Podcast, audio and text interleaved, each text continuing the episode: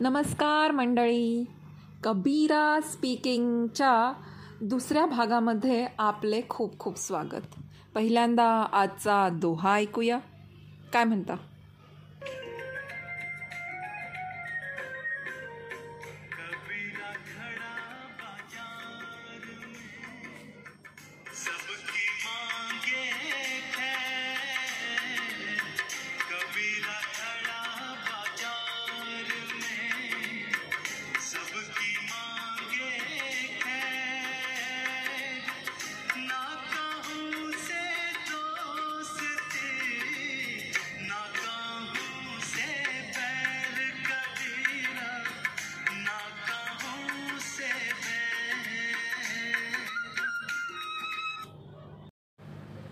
कबीरा खड़ा बाजार में सबकी मांगे खैर। ना काहो से दोस्ती ना काहू से बैर। हा दोहा वाचल्यानंतर पहिला विचार जो माझ्या मनामध्ये आला तो हा की कबीरजी बाजारात का उभे आहेत? बाजार हा शब्दाचा वापर कबीरांनी खूप विचारपूर्वक केला असावा असं वाटलं. त्यांना हे संपूर्ण जगच बाजार आहे असे तर म्हणायचं नसेल ना? नक्कीच. कारण या संसारूपी बाजारात कायमच देणे घेणे चाललेले असते.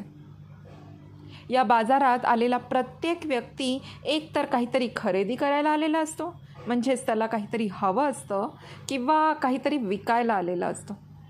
खरेदी करणारा आणि विकणारा दोघांमध्ये एकच भाव असतो. तो म्हणजे स्वार्थभाव आणि जो मनुष्य स्वार्थी असतो तो जगाकडे समभावनेने बघू शकत नाही. ह्या स्वार्थ भावनेचे जो समर्थन करतो तो त्याचा मित्र बनतो. आणि जो त्याचा विरोध करतो तो शत्रू. अशा या स्वार्थमय बाजारात कबीर मधोमध उभे राहून प्रार्थना करीत आहेत. सगळ्यांचे भले होऊ दे अशी कामना करत आहेत. कबीर हे वैराग्याचे प्रतीक आहेत.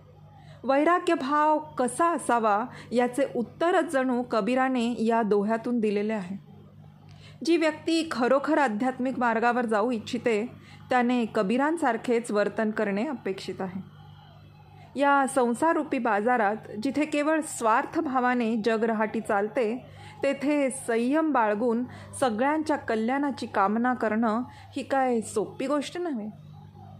या बाजारामध्ये खरेदी करणारा व विकणारा दोघेही नेहमीच असंतुष्ट असतात.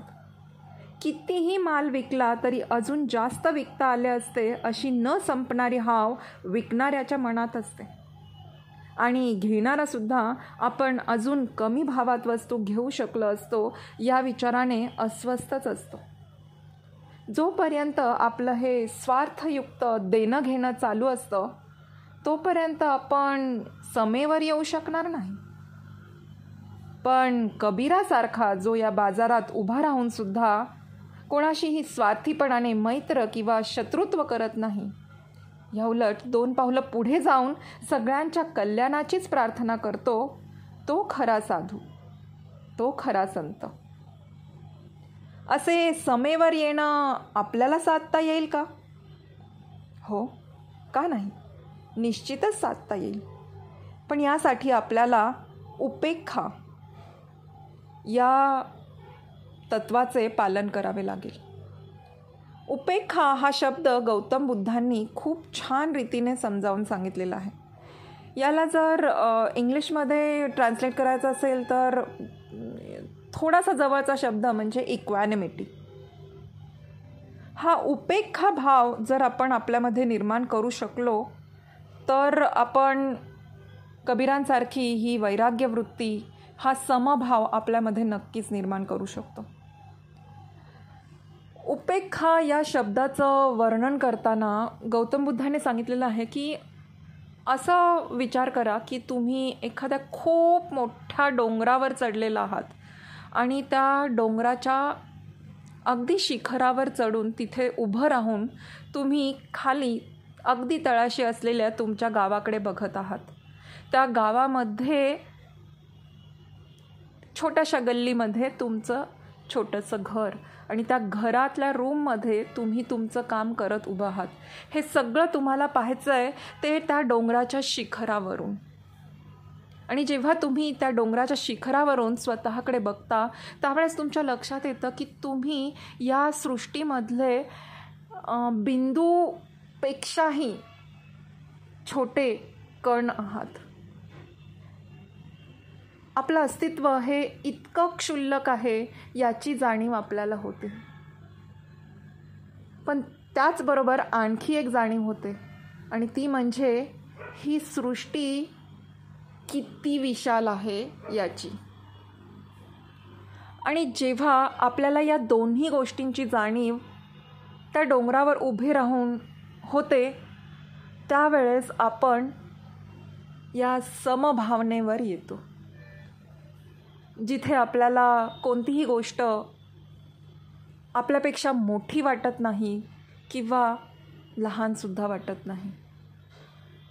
जेव्हा आपल्याला आपला क्षुद्रपणा किंवा क्षुल्लकपणा जाणवतो आणि त्याचबरोबर आपली विशालतासुद्धा जाणवते त्यावेळेस आपल्यामध्ये हा उपेक्षा भाव निर्माण होतो.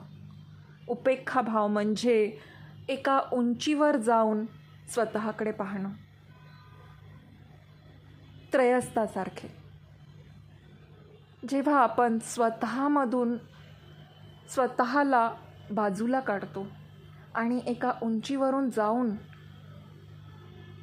आपल्या आजूबाजूला बघतो त्यावेळेस आपण हा समभाव हा उपेक्षा भाव स्वतःमध्ये निर्माण करू शकतो. आणि तेव्हाच आपल्याला कोणीही आपला शत्रू पण भासणार नाही आणि मित्रसुद्धा चला तर मग आपण सगळेजण प्रयत्न करूया. आणि आता भेटूया पुढच्या गुरुवारी आणखीन एक सुंदर दोहा घेऊन कबीरा स्पीकिंगमध्ये तोपर्यंत स्टे इन ट्यून